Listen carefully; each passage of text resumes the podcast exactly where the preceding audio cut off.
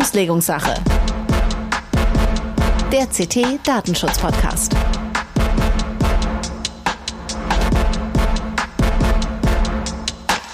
Hallo und herzlich willkommen in der Auslegungssache, heute mit Episode neunundsechzig. Wir zeichnen auf am vierundzwanzigsten achten, einen Mittwoch, und mein Name ist Holger Bleich, ich bin Redakteur bei C T, dem Magazin für Computertechnik. An meiner Seite habe ich wie immer Jörg. Mit Jörg habe ich jetzt gerade zusammen auch einen Artikel geschrieben, mal wieder. Der wird am Freitag in C T erscheinen, C T neunzehn, die am Freitag oder Samstag äh, in die Verkaufsstellen kommt. Und äh, aus diesem Anlass haben wir uns auch überlegt, wir müssen unbedingt mal wieder über das Thema Videoüberwachung sprechen. Und zwar vielleicht weniger aus äh, Arbeitnehmer- und Arbeitgebersicht, sondern auch äh, aus ganz allgemein Privat- und Unternehmenssicht. Und äh, ja, im Vorgriff haben wir schon was dazu geschrieben. Und ähm, Jörg, heute werden wir was vertiefen, oder? Das wollen wir gerne tun und wir haben uns dazu einen Gast eingeladen, der auch schon mal bei uns war in Folge zweiundvierzig, ist auch schon ganz schön lange her, ist ungefähr ziemlich genau ein Jahr her.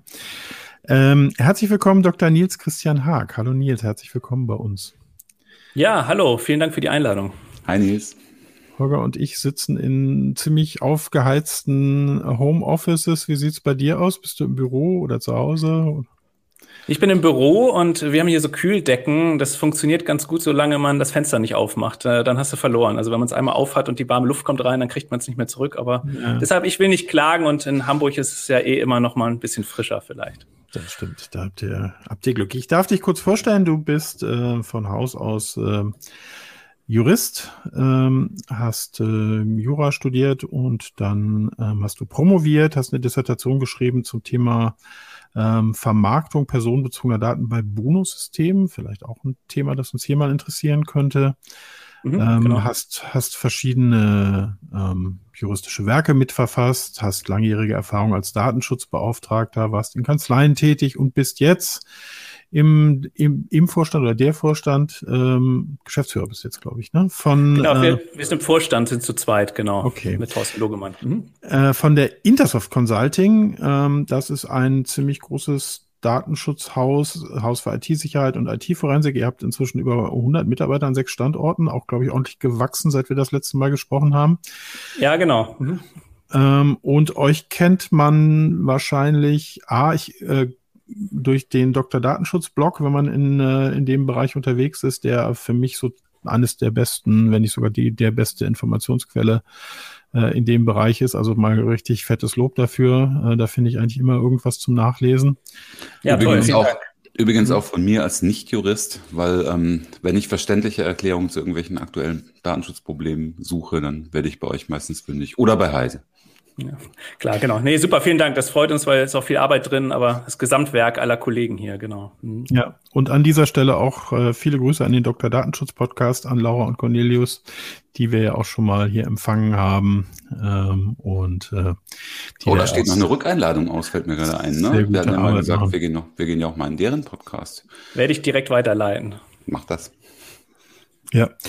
Äh, Nils, was beschäftigt euch da in, äh, im Moment besonders? Was sind so die, die Themen, die euch am meisten beschäftigen im Moment? Ach, also insgesamt immer noch ähm, Drittstaatentransfers, würde ich sagen. Also alles, was mit U S-Dienstleistern zu tun hat, ist wirklich in der Praxis immer noch so eins der heißesten Themen. Also ich habe jetzt gerade drüber gesprochen, das ist jetzt, ich glaube, zwei Jahre her, ne, mit dem Schrems-Urteil. Ähm, und trotzdem immer noch so das heißeste Eisen, weil man einfach in der Praxis immer wieder drauf stößt, dass Dienste Cloud-Services nutzen in den U S A und so weiter. Deshalb würde ich das mal so als als Top eins nach wie vor nennen. Ähm, mhm. Immer die Frage der Dienstleisterauswahl. Mhm. Ja, da haben wir auch gerade ein spannendes Wettrennen. Ne? Ähm, empfehle ich äh, Unternehmen bis zum Jahresende, die bis dahin zu schließenden neuen Standardvertragsklauseln abzuschließen, oder gehe ich das Risiko ein und warte, dass irgendwie ein neuer Privacy-Haber, Data Shield, irgendwas kommt. Äh, sieht aber, glaube ich, im Moment nicht so aus, als würde der rechtzeitig kommen, nach dem, was ich so höre. Oder weißt du da mehr? Genau, also ich glaube auch nicht, dass wir das bis, bis Jahresende wirklich eine komplett neue Lösung haben. Deshalb ja, muss man es jetzt schon angehen mit der Lösung, die wir im Moment haben. Aber ja, wie du genau sagst, ne, wenn du jetzt irgendwie ein Riesenprojekt aufziehst und bei manchen müsste man das ähm, und dann stelle ich neue Verträge machst und im halben Jahr darfst du wieder ran, ist die Begeisterung auch begrenzt. Also deshalb zumindest die die wichtigen zentralen oder kritischen Dienstleister, die sollte, muss man natürlich abgedeckt haben, auch mit den neuen Verträgen. Da klappt es ja auch gut, aber man muss auch schon wieder auf die nächste Lösung gucken, das glaube ich auch. Hm. Es bleibt weiter spannend in unserem Bereich. Also ich äh, hätte auch, Holger und ich hätten uns auch nicht vorstellen können, dass wir so relativ mühelos neunundsechzig Folgen vorkriegen mit neunundsechzig Themen oder sagen wir mal fünfundsechzig Themen. Ein paar hatten wir jetzt schon mehrfach äh, und uns die Themen wirklich bei weitem nicht ausgehen. Äh, dazu auch gerne, liebe Hörerinnen und Hörer, wenn ihr Themen habt, ähm, schreibt uns gerne. Wir kriegen ab und zu mal einen Vorschlag, freuen uns. Greif haben ein paar schon auch schon aufgegriffen, sind da aber sehr offen. Ja, steigen wir ein, würde ich vorschlagen, Holger, wenn es für dich okay ist, mit unserem Das Bußgeld der Woche. Unser Bußgeld der Woche. Ich sage immer Bußgeld des Tages, aber so viele Bußgelder haben wir dann auch nicht. Eigentlich müssten wir sagen Bußgeld der vierzehn Tage. Der vierzehn naja. Tage. Äh, unser Bußgeld der vierzehn Tage kommt heute aus unserer niedersächsischen Heimat und wurde ausgesprochen von der Landesbeauftragten für den Datenschutz in Niedersachsen, und zwar gegen eines der liebsten Landeskinder, äh, juristischen Personen Landeskinder, nämlich die Volkswagen Aktiengesellschaft. Und die hat ein Bußgeld bekommen in Höhe von immerhin eins Komma eins Millionen Euro. Und das hat schon eine ganze Menge mit dem Bereich zu tun. Ähm, es geht darum, dass, ähm, also mit unserem heutigen Thema zu tun, das kann ich vielleicht auch schon mal vorweg, haben wir noch gar nicht gesagt. Wir, doch, hast du eben gesagt, Holger. Genau, wir ich habe schon gesagt. Um Videoüberwachung, genau. äh, und da geht es auch so ein bisschen im, im Bußgeld des Tages, äh, nämlich es geht um Datenschutzverstöße im Zusammenhang mit dem Einsatz eines Forschungsfahrzeugs. Und das Forschungsfahrzeug hatte ein Fahrassistenzsystem zur Vermeidung von Verkehrsunfällen. Und dieses Fahrzeug wurde im Jahr zweitausendneunzehn durch die österreichische Polizei in einer Verkehrskontrolle angehalten, und die Polizeibeamten haben dann irgendwie ungewöhnliche Aufbauten festgestellt. Das sieht man da wahrscheinlich auch nicht jeden Tag durch die Gegend fahren, bei uns ja auch nicht. Ähm, und ähm, hat dann festgestellt, dass dieses Fahrzeug das Verkehrsgeschehen rund um das Fahrzeug herum aufgezeichnet hat, aber es fehlten Magnetschilder mit einem Kamerasymbol und den weiteren vorgeschriebenen Informationen für die datenschutzrechtlich Betroffenen, in diesem Fall also die anderen Verkehrsteilnehmer. Sprich, wer Videosysteme am Auto hat, muss danach ein Schild auf sein Auto sich pappen. Dazu kommen wir gleich noch. Ähm, und hier ähm, muss nämlich dann tatsächlich derjenige, der das, der, der für das Auto der Verantwortliche ist, muss gemäß Artikel dreizehn die anderen Verkehrsteilnehmer darüber informieren, was er da macht. Und ähm, dann wurde in dem Fall festgestellt, bei einer weiteren Prüfung, dass Volkswagen keinen Auftragsverarbeitungsvertrag mit dem Unternehmen geschlossen hatte, dass die Fahrten durchführten. Das war aber erforderlich, und sie hatten darüber hinaus auch keine Datenschutzfolgenabschätzung durchgeführt, mit der vor Beginn einer solchen Verarbeitung die Risiken zu bewerten wäre. Und es fehlten noch ein, zwei andere Dinge. Also es waren jedenfalls summa summarum vier Verstöße mit jeweils niedrigem Schweregrad. Aber da ja natürlich die Volkswagen A G keinen ganz niedrigen Umsatz hat, kam man dann eben auf eins Komma eins Millionen. Die sind akzeptiert worden. Und äh, daher, damit ist das Ganze rechtskräftig. Äh, die äh, Frau Thiel hat sich zitieren lassen mit, dass, damit, dass die eigentlichen Forschungsfahrten datenschutzrechtlich nicht zu beanstanden gewesen wären äh, und da keine Bedenken bestehen, aber eben, dass auf jeden Fall ein Hinweis an die Betroffenen, sprich die anderen Verkehrsteilnehmer, erforderlich war. Ja, und damit sind wir schon mitten im Thema. Hast du einen Aufkleber auf deinem Auto, Holger? Das hat doch auch irgendwelche Informationssysteme. Selbstverständlich nicht. Aber Informationssysteme, es gibt halt... Na, Videoüberwachungssysteme, Abstand und so? Nein, es ist ein I D drei, der ist nicht so wie ein Tesla. Also ich habe keinen Wächtermodus da drin oder sowas, aber es gibt zum Beispiel eine Frontkamera, die Kennzeichenerkennung macht, und ich weiß nicht, was die, was die im Einzelnen aufzeichnen. Es gibt natürlich auch eine Rückfahrkamera, wenn ich, die, die hast du ja auch, wenn, die haben die meisten neuen Fahrzeuge. Und die leuchtet natürlich auch in den öffentlichen Bereich rein, zeichnet allerdings nicht auf, wenn ich wenn ich rückwärts fahre. Also ich weiß nicht, finde ich alles ein bisschen... Ich habe mich ja gefragt bei dem Urteil, muss ich echt mal sagen, ähm, wie ist denn das, wenn die jetzt auf der Autobahn da bei Tempo hundertzwanzig unterwegs sind mit, mit ihrem Fahrzeug? Jedes Mal. Wer, wer, wer, liest, wer liest sich dann die Informationen über den Verantwortlichen, die auf dem Schild zu finden sein müssen? Also, Na, Nils zum Beispiel als ordentlicher Datenschützer. Du liest das ja, durch, Nils, oder? Klar, aber die ganze Zeit den Rückspiegel im Blick, um dann zu gucken, ob da eine Kamera dran ist. Nee. Ich meine, ist ja wirklich so, oder? Also die, die von den neuen Autos haben ja die meisten äh, irgendwelche Kamerasysteme und da gibt es keine Schilder. Insofern ja, sorgt zumindest die Begründung hier da bestimmt auch ein bisschen für, für Unsicherheit. Ne? Ähm, also dem Extremfall kann man das sicherlich nachvollziehen, weil die sehr umfangreich aufzeichnet oder aufgenommen hat, aber allgemein äh, widerspricht das zumindest mal der Praxis, ähm, dass man ein Schild bräuchte für jede Kamera im Auto.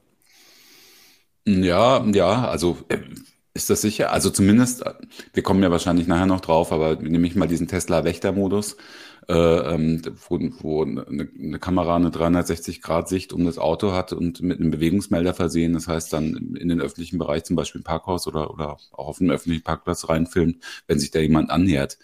Also... Mhm. Das dann, ist eine Überwachungskamera, ne? Das hat ja auch wenig mit der Überwachung für den Verkehrsfluss zu tun. Ja, genau.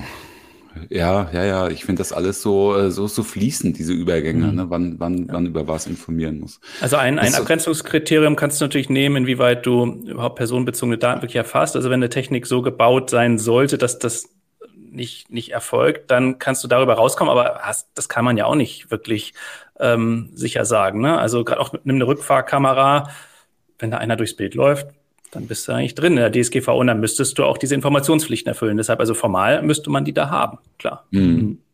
Also Holger und ich sind letzten Freitag zu einer Veranstaltung gefahren, da haben wir tatsächlich so mal so ein Ding auf einem Auto in the wild gesehen. Also es gibt Menschen, die sich das dann tatsächlich ans Auto packen. Okay, vielleicht sind es äh, die Dienstwagen von Datenschutzbeauftragten.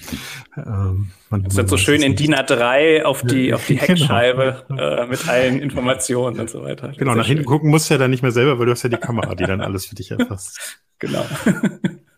Ja, aber lass uns das doch mal ein bisschen äh, systematisieren und aufarbeiten. Genau. Also, ja, wir sind eigentlich schon mitten im Thema. Ja, ich würde mir von, von heute wirklich wünschen, dass wir ähm, den Zuhörerinnen und Zuhörern ein bisschen Praxishinweise an die Hand geben, wie sie, wie sie selber agieren können, wenn sie so eine Kamera betreiben. Und wer tut das nicht heutzutage?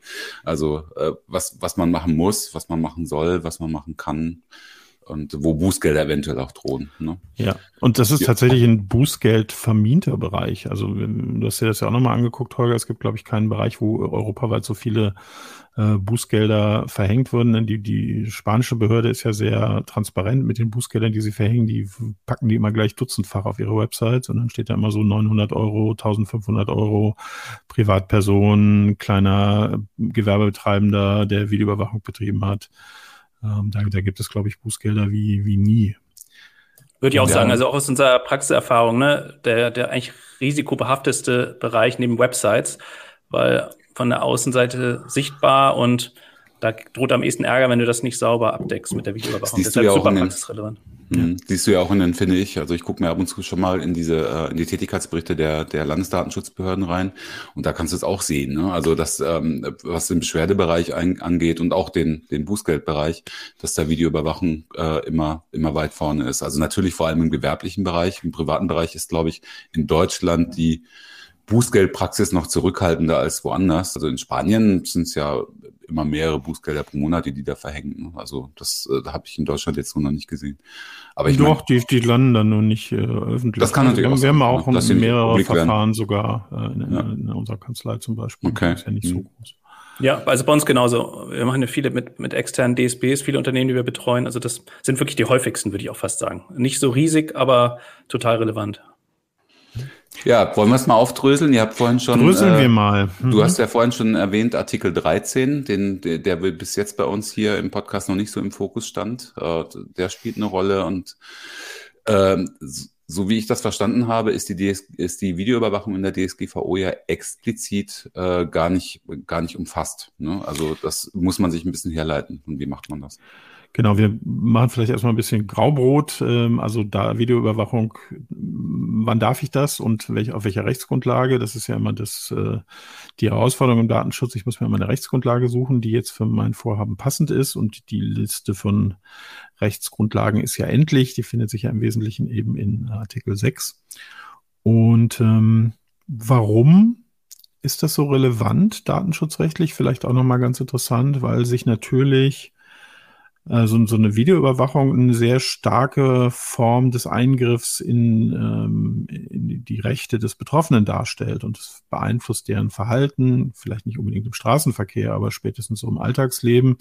Das ist dieser berühmte Chilling-Effekt. Das heißt also, ich nehme wahr, dass ich überwacht werde und äh, verhalte mich deswegen anders. Der ist, glaube ich, gerade bei Videoüberwachung sehr stark. Und es kommen ja auch immer wieder neue Bereiche hinzu, wo Videoüberwachung eine Rolle spielt. Also wir haben ja immer so geredet von, äh, von einer Tankstelle oder von, einem, von einer Bank oder so, ne? Da erwartet man das ja sicherlich. Aber es gibt diese, diese relativ neue Fragestellung bei Autos. Es gibt diese relativ neue Fragestellung, mit der wir uns noch beschäftigen bei, bei äh, Klingeln, ne? Ring, Stichwort Ring und äh, Konsorten. Da hat Holger Ähm, auch in dem Artikel ziemlich viel zugeschrieben, über den wir gesprochen haben, der in der nächsten C T erscheint. Ähm, und auch so, so Sachen wie Drohnen, Bodycams, also die, die Probleme sind immer wieder neu. Juristisch gibt es da, glaube ich, relativ wenig äh, Regelungen. Man, es wird im Zweifelsfalle immer auf den äh, Artikel sechs äh, Absatz eins f hinauslaufen, das berühmte berechtigte Interesse. Und das hatten wir ja schon häufiger, das läuft dann darauf hinaus, dass es letztendlich eine Interessenabwägung gibt. Es gibt auf der einen Seite das berechtigte Interesse des C A M-Nutzers, da sind die Voraussetzungen nicht besonders hoch, ne? Es ist ein berechtigtes Interesse, wenn ich meinen Eingangsbereich überwachen möchte, äh, mein Auto vor Diebstahl sichern möchte, Polizei als Polizist Einsätze aufnehmen möchte. Das ist relativ unproblematisch. Spannend wird's dann halt da, wo ich in die Abwägung komme, wo die, dieses Interesse mit dem Interesse des äh, Aufgezeichneten kollidiert. Ähm, und da wird's dann halt letztendlich ähm, sehr schwierig. Da gibt es sehr eindeutige Fälle, so wenn es ein besonders gefährlicher Bereich ist. Ich habe das Stichwort Bank schon genannt. Äh, Überwachung von gefährlichen Maschinen und sowas, da ist es sicherlich ähm, ja eindeutig. Aber auf der anderen Seite komme ich dann halt an einen Punkt, wo diese beiden Interessen gegen, sich gegenüberstehen, und da ähm, ist es dann halt schon relativ schwierig und äh, auch immer letztendlich im Einzelfall. Und welche, äh, aus, aus, aus seiner, ja, gerne. Hm? Welche Interessen stehen sich gegenüber? Also die des Kamerabetreibers und die äh, desjenigen, der erfasst wird? Ja, ganz genau. genau. Also das ist immer die Interessenabwägung, die du machen musst. Und bei der Rechtsgrundlage will ich einmal noch kurz einhaken. Es gibt ja sogar noch eine sehr spezielle Rechtsgrundlage, ähm, die man sich in Deutschland geschaffen hat. In dem die, deren Namen man nicht nennt. Genau. Äh, wir trauen uns hier aber trotzdem äh, ja. äh, einmal zu erwähnen, und zwar den, den Paragraphen vier im neuen B D S G. Und das war so gesetzhistorisch ganz interessant, weil es gab, wir hatten vor der D S G V O mit dem Paragraphen sechs b immer eine sehr explizite Vorschrift zur Videoüberwachung.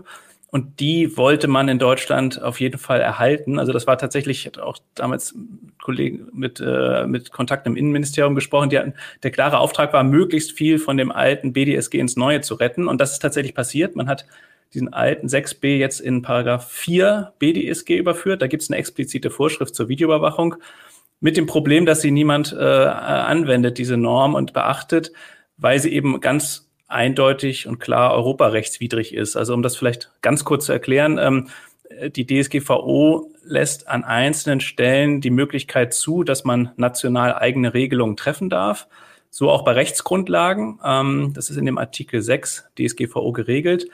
Dort heißt es aber ganz klar, Rechtsgrundlagen dürfen da nur jetzt für diesen Fall für öffentlich-rechtliche Stellen neu geschaffen werden. Und dieser vier B D S G ist, so wie er geschrieben ist, gilt da für alle, also auch für private Stellen, für private Kamerabetreiber in dem Fall, und sind sich aber alle einig, wirklich alle, und auch die Aufsichtsbehörden, und ähm, dass, dass diese Vorschrift so nicht angewendet kann für private Kamerabetreiber, aber für öffentlich-rechtliche Stellen durchaus, ähm, aber zumindest für private nicht. Ich habe auch nochmal geschaut, es gibt sogar eine Bundesverwaltungsgerichtsentscheidung von zwanzig neunzehn dazu, die das so am Rande auch noch erwähnt hat, dass die ja eigentlich nicht anzuwenden sei. Aber es gibt eben keinen formalen äh, kein formales Normkontrollverfahren dazu oder sonst wie. Also es ist durchaus ungewöhnlich, dass ein Gesetzgeber ein offensichtlich rechtswidriges oder europarechtswidriges Gesetz erlässt und dann es auch erstmal stehen lässt, aber die Praxis handelt das eben so, dass man äh, ihn dann einfach ignoriert. Und inhaltlich macht es am Ende auch keinen Riesenunterschied. Das ist schon ein bisschen absurd, ne? Das ist schon ein bisschen absurd.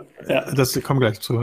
Das ist schon ein bisschen absurd. Wir haben ein Gesetz, was im Gesetz steht, was auch noch gültig ist, was aber von komplett ignoriert wird. Also von allen, so, ne? Auch von den Aufsichtsbehörden und äh, genau. Und das, dass zum Beispiel eine Behörde auch sagt, ne? Dass Behörden sagen, da ist ein Gesetz, aber das ignorieren wir. Ähm, äh, das ist schon, also wirklich ein besonderer Vorgang, muss man sagen, weil eigentlich ist es auch für Nichtjuristen kurz erklärt. Ähm, es gibt halt sehr formale Wege, wie ein Gesetz äh, sozusagen angegriffen werden kann, weil es verfassungswidrig ist oder in dem Fall europarechtswidrig. Und das müsste in dem Fall durch den EuGH entschieden werden. Ähm, das passiert aber nicht, äh, wo kein Kläger, da kein Richter, ist so der Grund im Grunde dafür.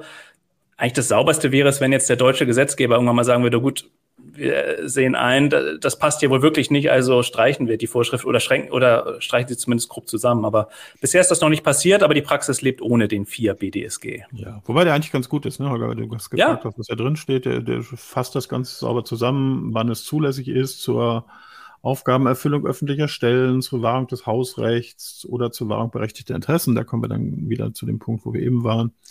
Äh, nennt ein paar Punkte, bei denen das in, in Ordnung geht, äh, öffentlich großflächige Anlagen ähm, und äh, regelt das eigentlich ganz gut, aber ist uns halt nicht, ist halt nicht hilfreich, äh, können wir einfach vergessen und deswegen landen wir eben beim, beim F und bei der immer spannenden Interessenabwägung. Äh, Nils, ich habe gestern oder vorgestern zufällig einen Artikel gelesen, äh, dass man jetzt Videoüberwachung in Badebetrieben einführen möchte, und zwar zur Überwachung von Ertrinkenden. Also man möchte damit dann automatischen Echtzeitschutz aufbauen und das Ding fängt dann irgendwie an zu roten Alarm auszurufen. Äh, Stichwort Interessenabwägung. Auch nicht so ganz genau. Einfach, oder? Schwierig. Also da fragt man sich auch erstmal wieder rein, Stirnklatsch-Theorie in der Praxis, wie soll das eigentlich laufen? Sitzt dann da jemand in Indien und sieht dann, oh, da könnte jemand ertrinken, jetzt rufe ich da mal wen an, oder wie? Ähm, geht ja vielleicht nicht ganz so schnell. Ähm, genau, also was da ganz wichtig ist, auch nochmal erklärt, bei dieser Interessenabwägung, wenn ich die äh, Interessen der der ähm, betroffenen Personen berücksichtige, geht man sehr so von den verschiedenen Sphären aus. Also einmal Also man hat ja so diese allgemeine Sozialsphäre, also wenn ich mich bei einem Konzert, Großveranstaltung bewege, da rechne ich eher damit, vielleicht auch von der Kamera erfasst zu werden. Dann gibt es die, die Privatsphäre, was eher so ins Häusliche geht, im Privatbereich. Und dann noch Intimsphäre, so als engster Bereich, wo ich eigentlich gar nichts machen darf. Und gerade beim Schwimmbad muss man natürlich darüber nachdenken, ne, wo viel nackte Haut zu sehen ist und sonst wie ist es, das kann man vergessen. Also unabhängig davon, dass man hier eigentlich schon daran scheitert, dass es eigentlich sinnlos erscheint, äh, weil ich glaube, nichts ersetzt dann am Ende den Bademeister, der am Beckenrand steht. Ähm, aber gerade in dem Bereich muss man eben besonders vorsichtig sein. Und ich habe tatsächlich auch ein bisschen ähnlichen Fall äh, letztens gehört. Da gab es die Idee, äh, eine Kamera ähm, äh, bei Toiletten äh, tatsächlich äh, einzurichten. Und zwar wollte man Äh, prüfen, ob die denn auch immer regelmäßig und ordentlich sauber gemacht werden. Und man hatte durchaus erkannt, dass das vielleicht schwierig sein könnte und hatte dann die Idee zu sagen, naja, äh, die wird dann nur immer aktiviert, äh, wenn keiner äh, in der Toilettenzelle äh, drin ist, äh, irgendwie über den Türöffnungsmechanismus. Ähm, da muss man sich natürlich auch schon fragen, okay, wie stelle ich das wirklich zuverlässig sicher, dass das Ding nur läuft, wenn da keiner drin ist? Und selbst dann ähm, äh, ist es natürlich eben all Intimsphäre ähm, ja absolut rechtswidrig, selbst wenn keine Daten erfasst werden. Also man ist dann vielleicht nicht in der D S G V O, aber ist auf jeden Fall eine Persönlichkeitsrechtsverletzung, eben weil dieser intime Bereich betroffen ist. Vielleicht können wir noch mal ganz kurz sagen, warum ist denn Videoüberwachung jetzt D S G V O relevant? Also was oder was genau, beziehungsweise wo fängt es an? Also es gibt ja durchaus auch Bereiche beim Einsatz von Videokameras, die dann nicht D S G V O relevant sind. Ab wann ist denn die Erfassung von bestimmten Räumen oder von Personen äh, mit Videokameras datenschutzrechtlich relevant? Genau, also man knüpft das einmal erstmal als erstes an die Verarbeitung personenbezogener Daten. Das ist ja eine Grundvoraussetzung für die Anwendbarkeit. Ähm, und dafür brauchst du ähm, erstmal eine Aufnahme natürlich von Personen, die irgendwie erkennbar sind. Das heißt, das ist tatsächlich ein Punkt, über den man teilweise auch was lösen kann, auch technisch lösen kann. äh, wenn du zum Beispiel äh, denkst an so Webcams, die irgendwo auf dem Rathausturm angebracht sind, wenn du die technisch so äh, einrichtest, dass die Auflösung so gering ist, dass du eben keine Personen erkennen kannst, dann hast du zum Beispiel keinen Konflikt mit der D S G V O, also was eigentlich eine schöne technische Lösung ist, die man an anderen Stellen auch finden kann. Sobald du aber dazu kommst, dass Auf- Aufnahme, Auflösung so geeignet sind, Personen zu erkennen, bist du erstmal grundsätzlich in der D S G V O. Ähm, es gibt dann aber auch noch die sogenannte Haushaltsausnahme, ähm, die im Grunde verhindern sollen, dass man zu weit in den sehr persönlichen privaten Bereich reinregelt. Ähm, und es gibt eben da durchaus äh, Lösungen, wo man sagt, okay, das hat keinerlei öffentlichen Bezug, das bleibt alles im Privaten. Ähm, da ist die D S G V O nicht einschlägig. Also konkretes Beispiel, wenn du deinen privaten Serverraum zu Hause aus irgendeinem Grunde, weiß nicht, wie kann man da eine Kamera einsetzen, ob da vielleicht alle, so, alle Lampen leuchten, ob das so sinnvoll ist, weiß ich nicht. Aber wenn du jedenfalls bei dir im Haus irgendwo eine Kamera auf was richtest, was für dich ein privates, dann wärst, wärst du zum Beispiel auch nicht in der D S G V O. Einbruchsicherung. Wenn ich, wenn ich im, im Haus eine Kamera habe zum Beispiel, die jetzt, was keine, keine Ahnung, auf die Terrassentür gerichtet ist oder so, mit einem Bewegungsmelder, hm. äh, erfasst nur den privaten Bereich, D S G V O oder nicht? Das ist äh, nicht D S G V O, da muss ich es hm. allerdings tatsächlich so ausrichten, dass nur mein Grundstück erfasst wird. Hm. Dann, genau, dann das, das finde ich übrigens einen spannenden Punkt, ne? Wo ist da die Grenze? Also was ich ja. bisher so gelesen habe, hieß es immer eigenes Grundstück, eigener Grund und Boden, was so also an Eigentum knüpft, was finde ich aber auch nicht ganz trennscharf ist aus meiner Sicht. Ich würde vielleicht eher so nach meinem Richtung ja, öffentlich äh, zugänglich äh, schauen mhm. vielleicht, ne? Also ähm, wenn ich jetzt irgendwie, weiß ich nicht, mein eigenes Riesengrundstück mit meinem Park habe ähm, und da können Leute durchlaufen, dann wäre es sicherlich anders, als wenn das wirklich ein Bereich ist äh, in meinem in meinem Reihenhaus hinten der Gartenhof innen drin, wo eben auch keiner reinlaufen kann. So, ne? Und was ist dann, bitteschön, wenn, äh, wenn ich jetzt so eine Einbruchssicherung habe oder so und die Kamera zeichnet, keine Ahnung, für vierundzwanzig Stunden immer rückwirkend auf äh, und dann kommt äh, der Handwerker und äh, kontrolliert die Heizung oder der Schornsteinfeger? Muss ich den dann um, äh, um Erlaubnis fragen? Muss ich die Kamera so lange ausmachen? Ja, also du, du, was du tatsächlich machen musst, unter, zumindest wenn die Wahrscheinlichkeit besteht, dass du da auch solche Leute erfasst, sind Informationspflichten. Das heißt, du kannst dann auch so einen von diesen wunderbaren blauen Schildern draußen. Ja, da kommen wir ja. Äh, zu den, ähm, dazu werden wir übrigens auch einen Link haben. Da gibt es nämlich ganz gute Vorbilder. Mhm. Ähm, fand ich, fand ich richtig gut von den Datenschutzbehörden, die man auch verwenden kann, wo man dann auch eintragen kann, seine persönlichen Daten. Aber die braucht man tatsächlich. Wenn die Wahrscheinlichkeit besteht, da wäre ich auch bei Nils, dass eben du außerhalb deines eigenen Privatsphärenbereichs filmst ähm, und äh, dann eben auch möglicherweise solche Personen erfasst. Das ist ja relativ unwahrscheinlich, dass sie jetzt über die Terrasse reinkommen, ne, um bei dem Beispiel zu bleiben. Und da ähm, würde ich jetzt nicht vorab um, Erfahr- um, um, um äh, Erlaubnis bitten, aber äh, wohl beim Eingang. Ne? Und äh, Da gibt es ja zum Beispiel bei den äh, Ring-Geschichten und bei den ähnlichen Leuch- äh, Dingern, die es da jetzt gibt, durchaus Probleme. Also eine etwas ergänzen wollte ich noch, weil das fand ich interessant, weil ich da nicht dran gedacht habe, ehrlich gesagt. Das habe ich jetzt auch in der ähm, äh, bei verschiedenen Datenschutzbehörden gelesen, dass die ausdrücklich betonen, dass es nicht darum geht, äh, dass man nur Gesichter unkenntlich macht, sondern ähm, es geht um jede Form von Wiedererkennbarkeit von Personen. Das kann der Gang sein. Das kann irgendein einzigartiges Merkmal der Person sein, ähm, die Größe, wie auch immer. Aber also eine Person muss nicht unbedingt anhand des Gesichtes als biometrischen Merkmal erkannt werden können. Ja, genau, das ist ein guter ja. Punkt, ne? Weil Kontext gehört letztendlich auch dazu, ne? Und wenn genau, du, Kontext, ja. Mhm. Wenn du in dein Treppenhaus oder sagen wir so, wenn ich ein Wohnhaus habe mit, mit mehreren Hauseingängen im Flur und ich, ich filme da rein, ähm, dann ist ja an sich schon erstmal sehr wahrscheinlich, wer da also die Nachbarn werden, sind da natürlich leicht erkennbar und die, da kannst du eigentlich fast immer einen Personenbezug annehmen, sobald ich da irgendwie Details von Kleidung oder irgendwas sehen kann.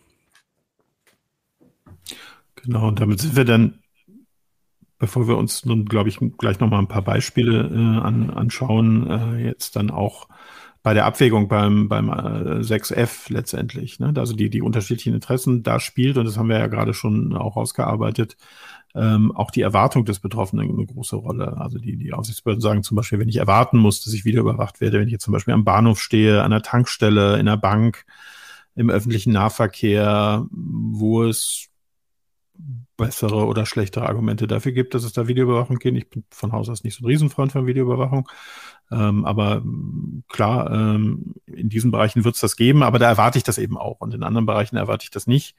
Ähm, Schwimmbäder werden hier explizit als Beispiel genannt. Äh, in, in dem Schwimmbadbeispiel wurden übrigens die Personen nicht als Personen äh, erfasst, sondern so als Schemata. Also das heißt, die wären wahrscheinlich gar nicht zu identifizieren gewesen. Von daher wäre das jetzt hier nochmal eine Sondergeschichte. Aber normalerweise würden sagen auch die Aufsichtsbehörden in Schwimmbädern, habe ich das nicht zu erwarten. In Innenbereichen von Hotels oder Restaurants, in Schulen und natürlich in Sanitärbereichen. Ähm, sehr, sehr abwegige. Erinnert mich an, an diese Aktion, die äh, Digital Courage mal gemacht hat. Ist schon, schon lange her. Die hatten mal Aufkleber verteilt äh, auf Parteitagen und hatten das da aufgeklebt in, in Toiletten, wo dann drin steht, aus äh, datenschutzrechtlichen Gründen wird dieser Be- nee, aus, aus, aus, äh, hygienischen aus hygienischen Gründen wird dieser Bereich videoüberwacht und äh, das äh, hat dann wohl fast zu einem Abbruch des Parteitags geführt, weil sich die Leute so aufgeregt haben. Ja, aber schön, aber wie so oft, ne, die satirischen Beispiele werden dann durch die Wirklichkeit übertroffen. Also ich echt viele Fälle gehört, wo es zumindest angedacht war, auch in solchen Bereichen Kameras aufzustellen. Da können die Aufsichtsbehörden bestimmt noch mehr zu äh, Geschichten erzählen. Also da wundert man sich wirklich. Aber aber ich finde dies, dieses ähm, diese Faustregel so der Erwartbarkeit finde ich super hilfreich für die Praxis, ähm, weil man da eigentlich immer gleich ein ganz gutes Gefühl entwickeln kann. Okay, kann ich da jetzt überhaupt mit einer Kamera arbeiten? Und wenn ja, kann man dann ja immer noch an dem Wie äh, durchaus herfeilen, äh, wie man es dann einrichtet.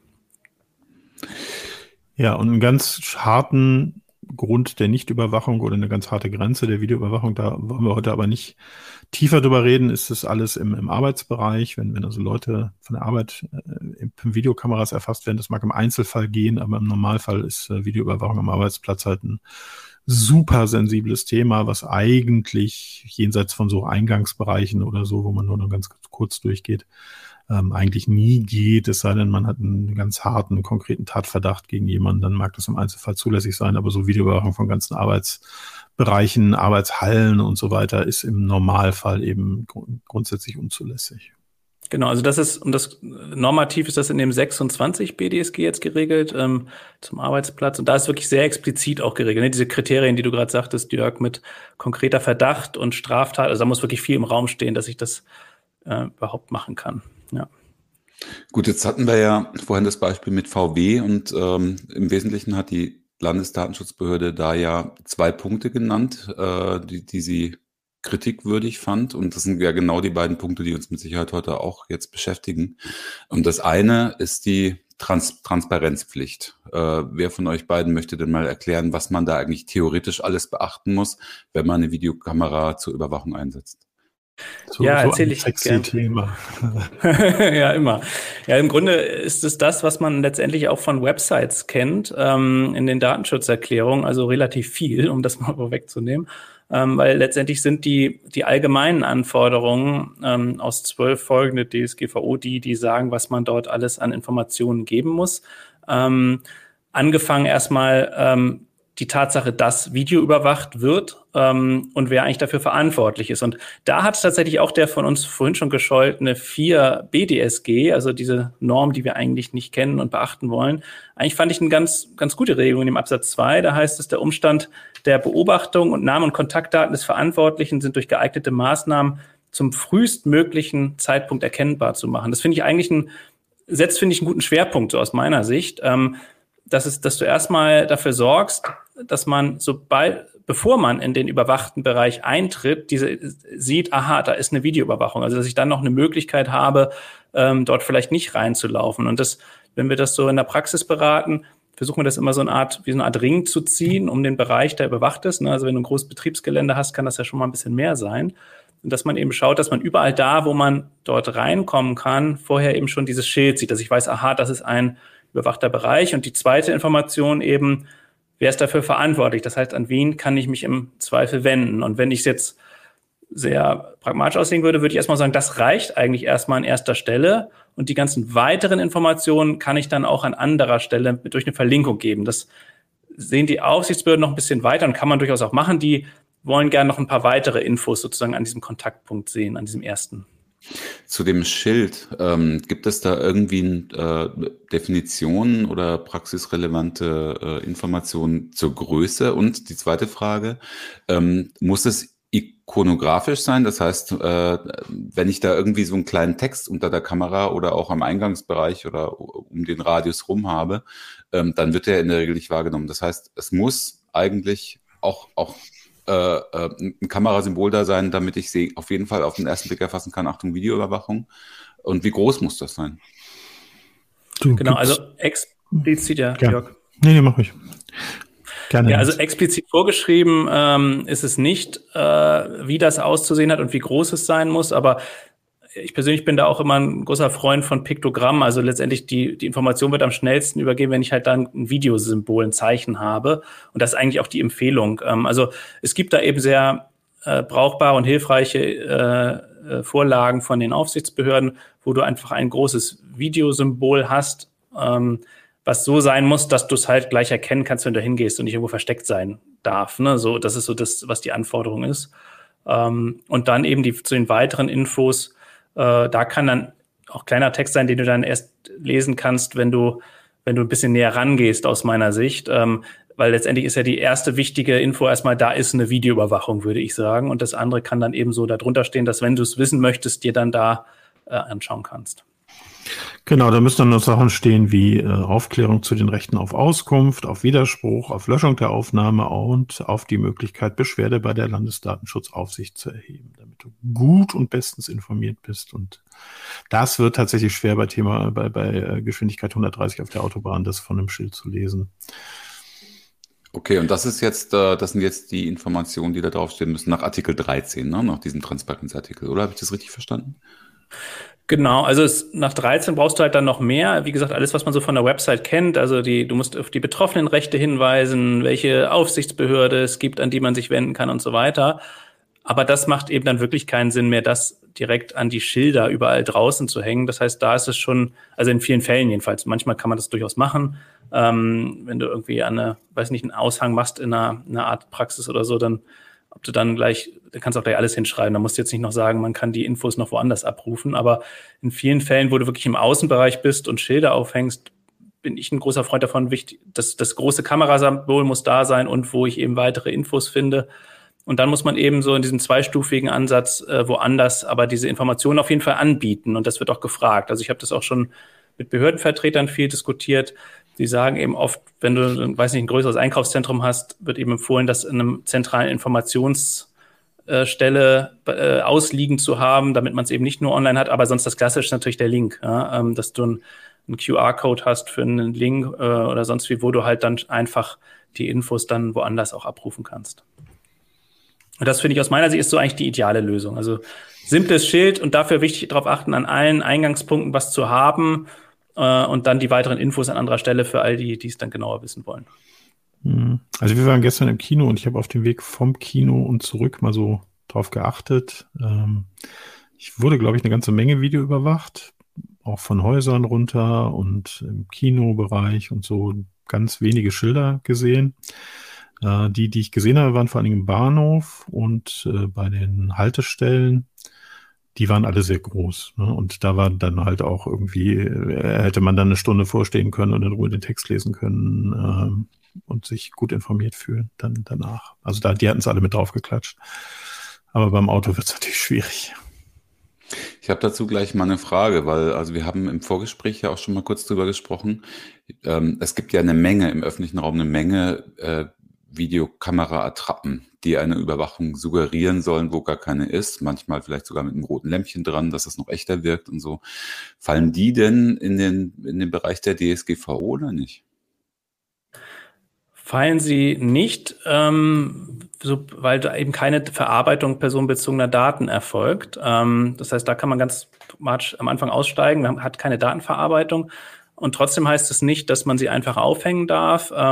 Das wird nicht immer so ganz sauber dogmatisch hergeleitet. Am ehesten würde man es aus meiner Sicht eben auf, die, auf den Eingriff in Persönlichkeitsrechte stützen können, weil du erzielst natürlich auch bewusst ja durch so eine Kamera einen Effekt, diesen Chilling-Effekt, dass Leute sich angepasst verhalten, sich beobachtet fühlen. So am Arbeitsplatz wird das mit diesem permanenten Überwachungsdruck ja auch immer hergeleitet.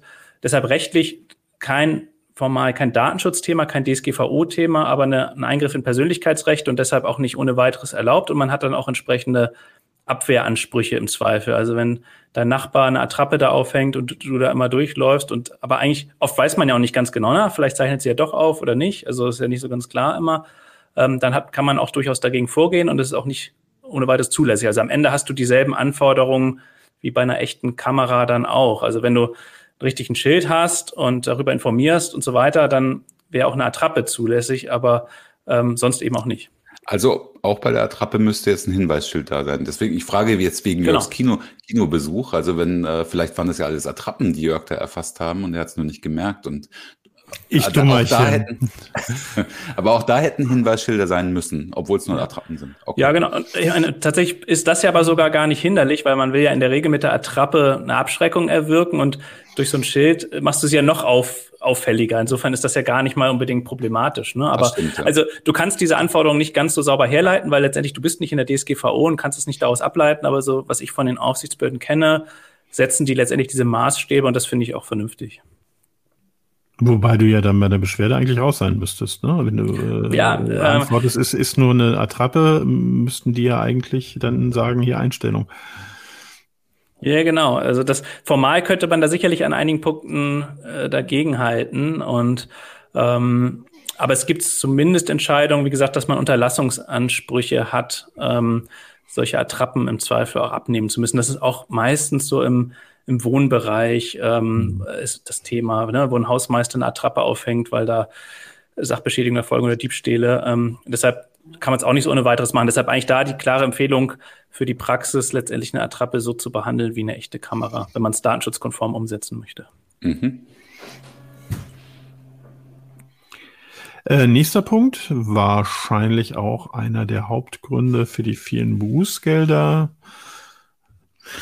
Datenschutzfolgenabschätzung hatten wir auch schon mal, zweimal, glaube ich, jetzt sogar schon als Thema, einmal aus wissenschaftlicher Sicht. Ähm, Nils, würdest du mit mir konform gehen bei meiner These, dass achtundneunzig Prozent aller notwendigen Folgenabschätzungen nicht durchgeführt werden? Und ja, wahrscheinlich bin ich dabei. Im Kameraüberwachungsbereich sogar neunundneunzig Prozent. Ja, ja, absolut. Ähm, da gibt's ja in dem, in dem fünfunddreißig äh, D S G V O, der hat ja so ein paar Äh, explizite Fälle, in denen man eine ähm, Datenschutzfolgenabschätzung durchführen muss, in dem Absatz drei. Und da wird auch die umfangreiche Überwachung äh, genannt. Und da kann man natürlich jetzt höchst drüber streiten. Und ich denke mal, das würde jetzt hier Volkswagen auch tun, ähm, ob das denn eine umfangreiche Überwachung ist. Ne? Also andersrum heißt das, nicht jede Videokamera würde gleich eine Datenschutzfolgenabschätzung äh, erfordern, aber eine, die zumindest eine umfangreiche Überwachung äh, ermöglicht. Und das zumindest mal sind viele Kameras vermutlich, die da drunter fallen. Oder wie würdet ihr das sehen? Ja, ich habe mich mal irgendwann damit beschäftigt, ähm, das geht in zwei Richtungen. Also zum einen, entweder werden besonders viele Menschen dadurch erfasst, weil genau. es eine besonders enge, was weiß ich, Stelle ist oder irgendwas, oder es wird halt ein besonders großflächiger Bereich äh, erfasst. Da wird wahrscheinlich eine ganze Menge drunter fallen, ob das jetzt so, so eine natürlich nichts im, im Hausumfeld, äh, da sicherlich nicht, aber so, wenn ich jetzt die Straße vor meinem Geschäft überwachen will, also ich, jetzt mal unbeachtet der Frage, ob das überhaupt zulässig ist, äh, wo halt ganz viele Leute vorbeigehen, bist du da sicherlich drin. Ja, ja genau. Also deshalb, ich glaube, am ehesten Parkplatz oder sowas, ne? Da, ja. Äh, ja, genau. Also kommst du halt am ehesten raus, wenn es wirklich sowas ist, wo die, die Erfassung von Personen eher die Ausnahme ist. Ich weiß nicht, in manchen Lagerbereichen oder sonst wie, ähm, wo eigentlich selten jemand durchläuft, aber eben vielleicht mal doch. Da könnte man es vielleicht so argumentieren, aber eigentlich bei allem, was so in den öffentlichen Raum reingeht, wo sich Menschen bewegen und wo die Folgenabschätzungen solche brauchen. Der typische Eingangsbereich wäre, glaube ich, erst was, wo ich eher denken würde, man würde es nicht brauchen, weil es ein sehr mhm. kleiner, konzentrierter Bereich ist, wo Menschen sich nur sehr kurz aufhalten. Aber auch das kann im Einzelfall sein. Also wer, wer übrigens mit Folgenabschätzung Ähm, nicht weiß, äh, wer so glücklich ist, dass das nicht zu seinem täglichen Brot gehört, lass mich so formulieren, weil äh, das ist zwar äh, was, was Juristen und Datenschutzberater äh, sehr äh, beschäftigt und was auch sehr einträglich ist, wenn man ehrlich ist, aber es ist nichts, was wahnsinnig viel Spaß macht, ist eine sehr formalistische Erfassung zum einen dessen, was man vorhat und dem den gegenüberstehenden Gefahren für die Betroffenen. Und dann macht man halt letztendlich eine Abwägung. Man schaut, man hat eine saubere Rechtsgrundlage und ähm, ist das so alles in Ordnung? Hat man angemessene technische Maßnahmen getroffen? Und das ist natürlich bei Kameras auch ein, ein ganz häufiger Fall, weil ich kann, glaube ich, die gleiche Kamera an der gleichen Stelle allein durch die Ausrichtung von total rechtswidrig auf ist in Ordnung trimmen. Ja, wenn ich zum Beispiel, wenn wir beim Eingangsbereich bleiben, muss die ja nicht so rausstrahlen äh, oder draußen aufnehmen, sodass man draußen alles mitbekommt, sondern ich kann die zum Beispiel eben dann auch so einstellen, dass es, dass sie nur sehr konkret äh, den, den Eingangsbereich aufnimmt und da Menschen halt auch nur einen Sekundenbruchteil äh, letztendlich dann vorbeigehen. Ähm, das wäre auf jeden Fall eher datenschutzkonform und damit könnte ich mehr machen. Dann kommen aber auch noch Fragen, wie zeichne ich das auf? Guckt man nur drauf? Wie lange wird es aufgezeichnet? Wer schaut drauf? All das sind Fragen, die man dann auch noch berücksichtigen müsste, Holger. Ja, dazu kann ich noch sagen, ich habe mir eine Reihe von den Entscheidungen da aus Spanien angeschaut und es äh, ist genau wie du sagst, also die, würde ich sagen, die überwiegende Mehrheit der Entscheidungen bezieht sich auf das Filmen von Nachbargrundstücken, mhm. äh, in Teilbereichen von Nachbargrundstücken oder eben Eingangsüberwachung und äh, dann teilweise den Gehweg mitgefilmt oder sowas oder vielleicht auch aus Versehen äh, auf, äh, auf ein Schlafzimmerfenster der Nachbarschaft gerichtet, mitgerichtet oder sowas. Ne? Das sind genau diese, ja. diese ganzen Fälle, die da, in der, in, die da normalerweise entschieden werden. Ich wollte noch zur Datenschutz-Folgeabschätzung äh, fragen, äh, wenn ich genau jetzt so einen Fall habe, ich habe jetzt ein oder zwei Überwachungskameras, um mein Grundstück zu sichern, vielleicht auch Teil, wo ich vielleicht in den öffentlichen Raum ein bisschen mit reinfilme oder so, brauche ich dann als Privatperson auch schon eine Datenschutz-Folgeabschätzung? Ähm, jedenfalls, wenn du Gehweg erfasst, wo wirklich viele Leute langlaufen, so dann würde ich äh, sagen, dann kann man da, äh, müsste, würde man da wohl reinkommen. Ähm, aber deshalb ist da auch die ganz große Empfehlung, dann wirklich darauf zu achten, dass du da äh, nicht, nicht keinen größeren Kreis an Personen erfasst und dann brauchst du sie eben auch nicht. Ja, wir kommen immer wieder auf den, äh, auf den Trichter, ne? Ähm, achtet darauf, wenn ihr solche Kameras einsetzt, ähm, genau. möglichst wenig öffentlichen Bereich mit zu erfassen. Beschränkt euch wirklich, wenn ihr jetzt zum Beispiel einen privaten Hauseingang habt, wirklich nur auf diesen Bereich, äh, was natürlich nicht immer möglich, möglich ist, weil die Kameras auch oft starr sind. Da kommen wir dann auch gleich noch dazu. Ja, sehr starr. Wir hatten mal einen schönen Fall, über den haben wir in der C T und bei Heise Online berichtet, der so ein bisschen als Datenschutzkandelchen durchging. Da hatte jemand die Feeds von seiner Videoüberwachung durch eine technische Fehlkonfiguration offen online und auch die Aufzeichnungen davon waren offen online. Noch pikanter war aber, was er aufgenommen hat. Er hat nämlich irgendwie die Eingangsbereiche von einem Krankenhaus aufgenommen, dann den Raucherbereich im Krankenhaus, die Parkplätze im Krankenhaus. Und das ist vielmehr, deswegen fiel es mir jetzt gerade ein, eine Kamera, die voll in eine Wohnung reingefilmt hat. Und zwar mit der Begründung, was jetzt hinterher rausgekommen ist, dass zu dem Zeitpunkt, wo die Kamera installiert wurde, war da noch gar keine Wohnung, sondern die hatten damals noch das, das, das Baugrundstück damit überwacht. So, ne? So kann es einen natürlich auch treffen. Ähm, das war in Bayern, da ist wahrscheinlich kein Bußgeld verhängt worden. Ich weiß ehrlich gesagt nicht, wie es ausgegangen ist. Bayern ist ja irgendwie äh, inzwischen das Irland Deutschlands, habe ich bisweilen den Eindruck. Ich würde gerne eine andere Frage noch stellen. Wir haben, es ist vorhin schon mal ganz kurz angeklungen. Es ist offensichtlich ja ein Unterschied, ob ich nur Live-Bilder übertrage durch die Kamera oder ob ich auch mit aufzeichne.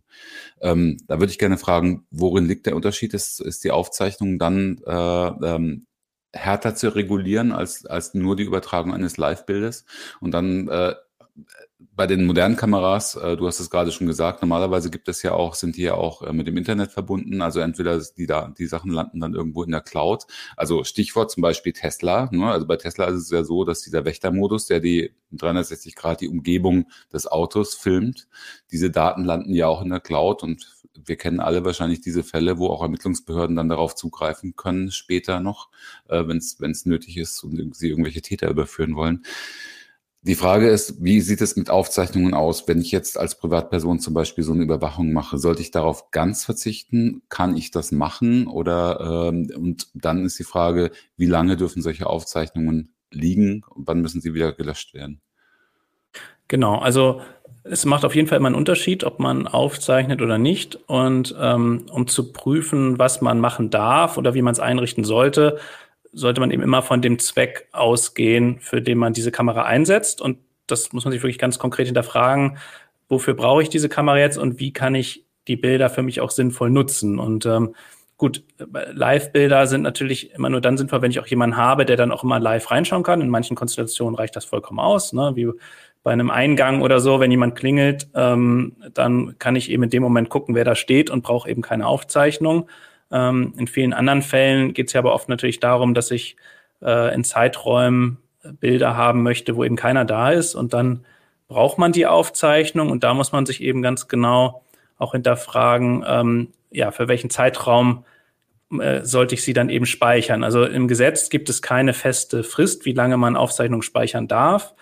Die Aufsichtsbehörden arbeiten immer mit einer relativ festen Frist von, ja, früher waren es immer achtundvierzig Stunden, jetzt zuletzt auch häufiger zweiundsiebzig Stunden, zwei oder drei Tage. Das kommt soweit meistens daher, dass man sagt, ähm, wenn ich eben Aufzeichnungen erstelle, in Bereichen, wo niemand da ist und man will dann, wenn niemand da ist, dann reinschauen können, kann es eben sein, dass das genau auf ein Wochenende fällt ähm, und dann brauche ich eben zumindest die zwei, drei Tage, um dann reinschauen zu können.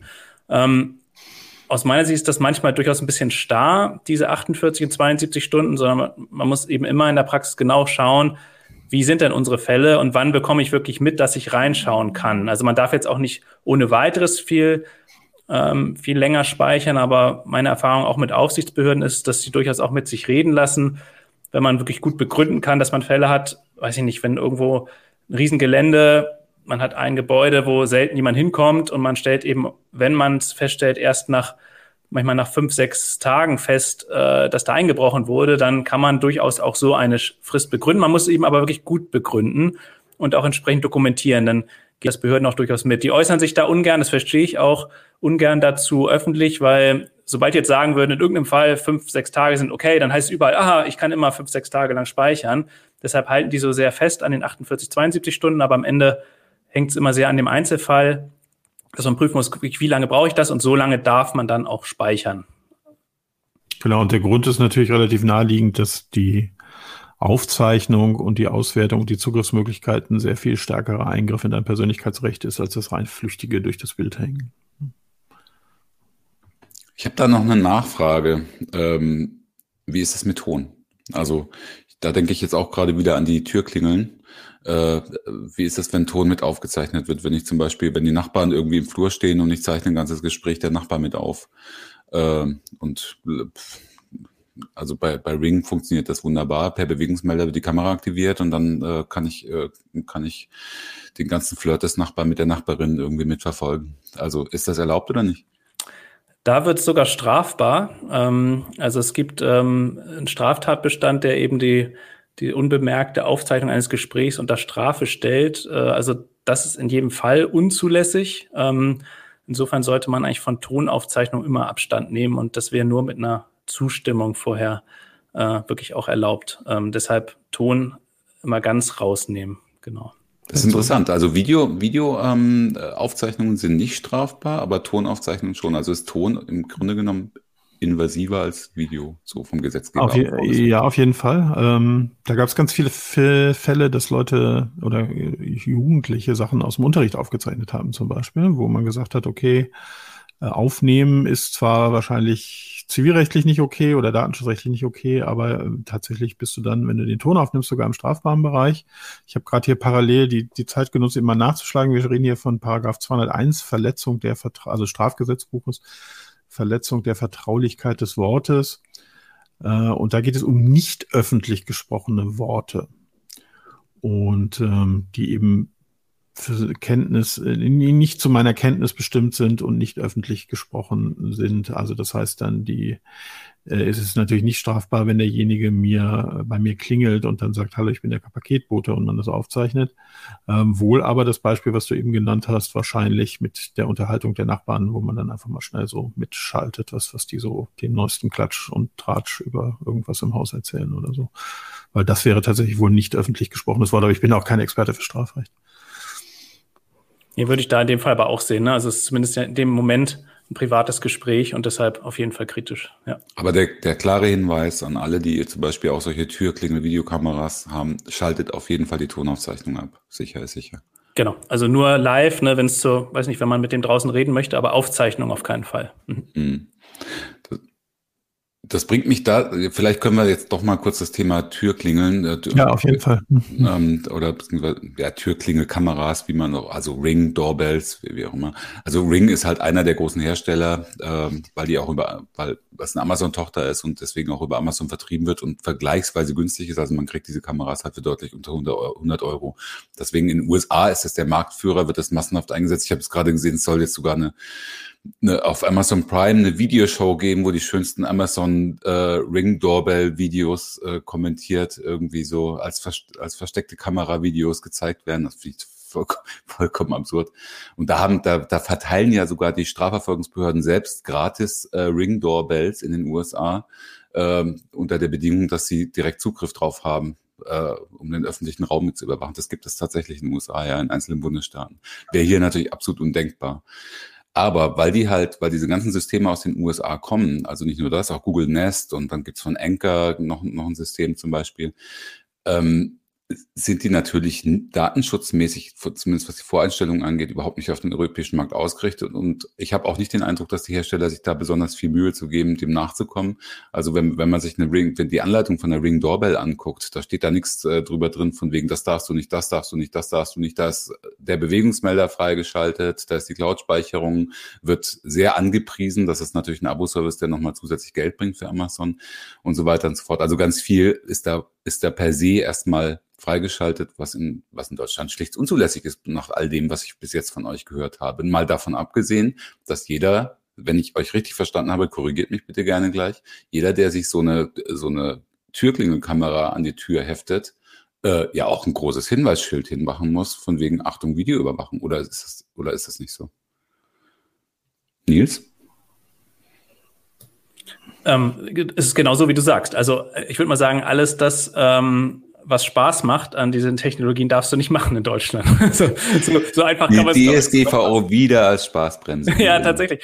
Ähm, also weil wirklich äh, genau wie die Beispiele, die du nennst, ähm, da einfach mal mitschnüffeln ähm, äh, oder eben Ton aufnehmen, was wir gesagt haben, permanent aufzeichnen, sind alles so Dinge, ähm, die du alle in Deutschland nicht machen darfst. Und du müsstest tatsächlich ein Schild aufhängen. Also da gibt's wirklich nur ganz enge Möglichkeiten, indem man so ein System einsetzen kann. Aber die, die Aufsichtsbehörden haben, glaube ich, auch was dazu gesagt, was ihr auch in eurem Artikel aufgegriffen habt, oder? Ja, genau. Die haben, ja, die haben gesagt, also die haben die Analogie zu einem Türspion gezogen und haben gesagt, Ton aus natürlich, äh, nur Live-Aufnahmen, Hinweisschild und äh, die, die, ähm, die, die auch die Live-Übertragung von draußen nach drinnen darf nur vier Sekunden lang sein. Danach muss sie wieder stoppen. Das muss reichen, einmal einen kurzen Blick nach draußen werfen zu können. Jörg, du verziehst den Mund? Naja, ich denke so an meine Nutzung von, von unserer Türanrufanlage und die ist durchaus, geht in andere Richtungen. äh, aber hey, ich will ja jetzt hier niemanden auf äh, irgendwas aufmerksam machen, aber also ich kann mir Nutzungsmöglichkeiten für so einen Ring und Co. vorstellen, die auch nur rein privat sind. Äh, da muss ich mir aber schon ganz schön einen abwurschteln, ne? Dass die wirklich nur meinen Privatbereich ähm, umfassen und nicht nach außen gehen. Und äh, Hinweisschild müsste ich dann wahrscheinlich nicht. Trotzdem wäre es natürlich schön. Aber wenn ich das jetzt so, wie Nils das sagt, so einsetze, dass es, dass es Spaß macht, also dass es mir Spaß macht, ne? Es macht ja nicht unbedingt demjenigen Spaß, der da aufgezeichnet wird. Äh, dann werde ich das auf jeden, ist es auf jeden Fall mitten in der D S G V O, ist es keine private Geschichte mehr. Und dann brauche ich auch ein Schild. Also der das, das sieht dann richtig schön aus an meinem Eingangsbereich. Und so ein so D I N A drei blaues Hinweisschild mache. Gut, also dann liege ich richtig. Wir brauchen dieses Schild. Ähm, wir, es darf keine Aufzeichnung stattfinden, wie sie von den, von den Anbietern propagiert wird. Ähm, es darf natürlich sowieso kein, äh, keine Tonübertragung stattfinden. Und äh, es darf zum Beispiel nicht der Eingangsbereich des Nachbarn irgendwie äh, erfasst sein. Also äh, das ist ja, äh, eigentlich ist es ja... Nee, das würde ich auch nicht unterschreiben, ehrlich nee. gesagt. Also das wäre mir eine zu harte Auslegung. Äh, okay. Also diese vier Sekunden würde ich nicht unterschreiben. Ähm, das steht aber in der Empfehlung ja, der Datenschutz. Das mag ja sein. Das ist ja erstmal nur eine Meinung. Ähm, ist ja noch kein Gesetz in die Datenschutzkonferenz. Ich, aber ich würde da schon für, eine, für Restriktionen äh, eintreten und äh, du, du hast ja, glaube ich, eine Möglichkeit rausgefunden, dass man Bereiche schwärzen kann zum Beispiel. Ne? Und das wäre natürlich ganz cool, wenn man A, die Kamera nicht so ausrichtet, dass jetzt nicht gerade ich in, ins Wohnzimmer des Nachbarn filmen kann und B, wenn das irgendwie gar nicht anders geht, dass ich das dann wenigstens schwärze. Genau, also vielleicht das nochmal als Tipp an alle, die so eine Ring-Kamera ähm, hängen haben. Das kann man in der App über die Privatsphären, den Privatsphären-Modus machen, dass man da zwei rechteckige Bereiche maskieren kann, die dann von der Übertragung und Aufzeichnung ausgeschlossen werden. Allerdings nicht von der Bewegungsmeldung. Das heißt, auch wenn im schwarzen Bereich sich irgendwie was bewegt, dann aktiviert das trotzdem die Aufzeichnung. Also wenn sich im, im Schlafzimmer deines Nachbarn was bewegt, hast du zumindest genau. eine Aufzeichnung, aber es ist unter Umständen was Schwarzes drüber. Sehr hey. schön, genau. Ich glaube, realistisch auch am ehesten, wenn du irgendwie vielleicht größere Grundstücke hast oder wo Eingänge, die so ein bisschen weiter vom Hauseingang wegliegen, wo es wirklich was, da könnte ich es mir eher praktisch vorstellen, dass es einen Sinn macht, während in einem Wohnhaus mehr Parteien äh, ins Treppenhaus, wo es wahrscheinlich vielfach eingesetzt wird, da musst du ja fast alles schwärzen, so nach dem Motto, damit es irgendwie noch sinnvoll einsetzbar ist. Ne? Aber wie gesagt, wenn du irgendwo einsam lebst und wohnst und da vielleicht so hinbaust, da kann ich es mir vielleicht noch eher auch halbwegs sinnvoll vorstellen. Ja komm, Holger, du hast da bestimmt auch schon drüber nachgedacht, hier so einen Ring dahin zu machen, wenn ihr nicht schon eins habt. Nee, was ich mal ausprobiert habe, ist eine Katzenüberwachungskamera. Das war halt sehr spannend. Aber die hatte auch gleichzeitig einen eingebauten Laserpointer. Also es war eine, eine die hatte live, das Bild live übertragen in die App und äh, du konntest dann über die App auch den, den Laserpointer irgendwie steuern. Das war ganz nett. Aber die war natürlich nur ins Wohnzimmer gerichtet. Und du hast auch eine Datenschutz-Katzenfolgenabschätzung gemacht. Nee, habe ich nicht. Und deren Rechte gewahrt. Katzenbezogene Daten, ja. Katzen haben auch Rechte. Natürlich. Okay, dann ja, lass also uns jetzt das, das Ganze ja, nochmal unter dem Aspekt Tierschutz betrachten. Genau. Nee, aber tatsächlich, das geht mir zu weit, äh, um das nochmal zu fassen. Also diese vier Sekunden finde ich absurd. Ich finde auch, dass äh, man das mit Ton machen darf. Ähm, wir sind ja hier im sechs F und da sehe ich nicht, warum die, die, wenn, wenn die Leute das erwarten, wenn sie da sehen, da ist eine Klingel, ähm, dann äh, wäre ich bei der Abwägung, auf die es ja letztendlich hinausläuft, äh, nicht bei so einer harten Auflösung. Aber, aber du musst ja auch nicht aufzeichnen, oder? Also Live-Ton meinst du, Jörg, oder auch so? Ja, ja Live-Ton. Ja, ja. Also genau. Wenn jemand klingelt halt, ne? Das, das ist genau. Ja, das aber wie du sagst, es muss halt ganz, finde ich das Wichtigste, es muss halt äh, ersichtlich sein, dass da eine Kamera ist. Mhm. Du kannst es diesen äh, diesen Doorbells teilweise nicht ansehen. Das heißt, mhm. du brauchst irgendwie einen externen Hinweis. Also das, ich glaube, da beißt die Maus keinen Faden ab. Mein, mein Schwiegervater hat zum Beispiel statt äh, einem Guckloch hat er da eine Videokamera hängen, die dann rein übertragen wird und die das stark vergrößert, weil er nicht so gut sehen kann. Und äh, das ist natürlich toll für ihn. Ähm, wäre aber hier wahrscheinlich schon wieder unzulässig.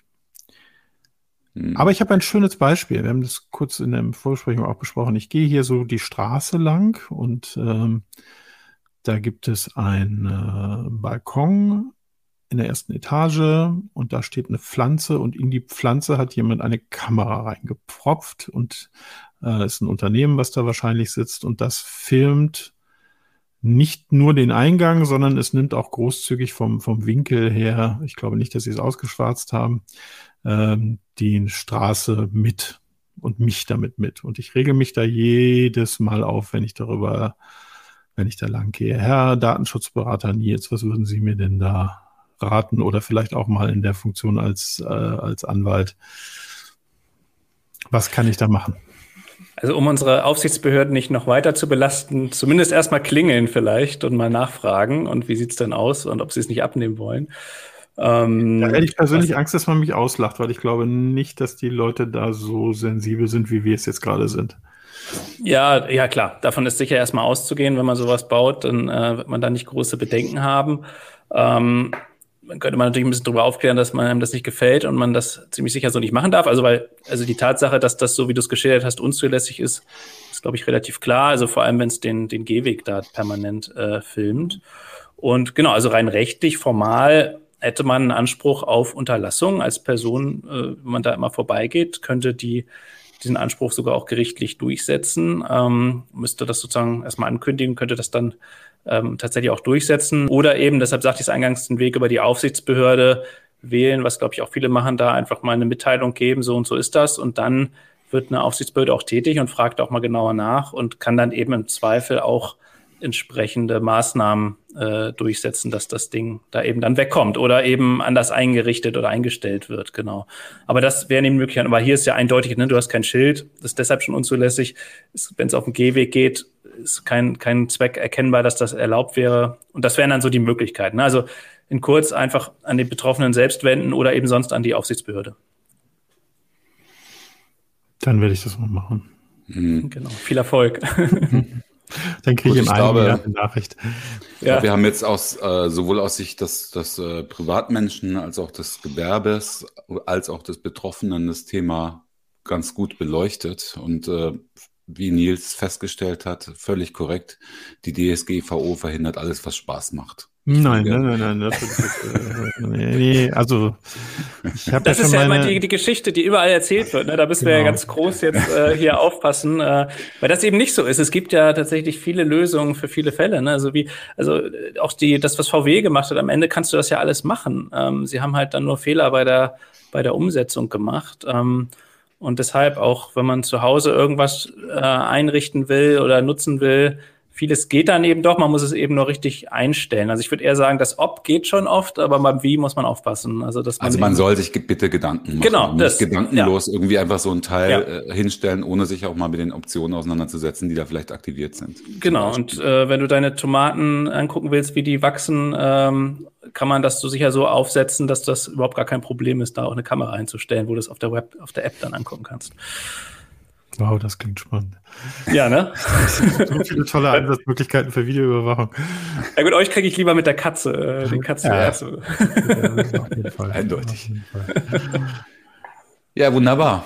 Also ich glaube, dann hatten wir heute viele wertvolle Praxishinweise für alle, die so eine Kamera vielleicht zu Hause schon installiert haben oder noch installieren wollen. Wenn ihr sie schon installiert habt, schaut euch mal D S G V O Artikel dreizehn an, ob ihr da auch wirklich alle Transparenzpflichten erfüllt. Und äh, wir werden in den Shownotes auf jeden Fall zu dem Podcast auch äh, die D S K-Empfehlungen und vor allem die, ähm, die Mustervorlagen für Transparenzhinweisschilder ähm, verlinken, sodass man sich da gegebenenfalls schnell auch selbst ein Schild basteln kann.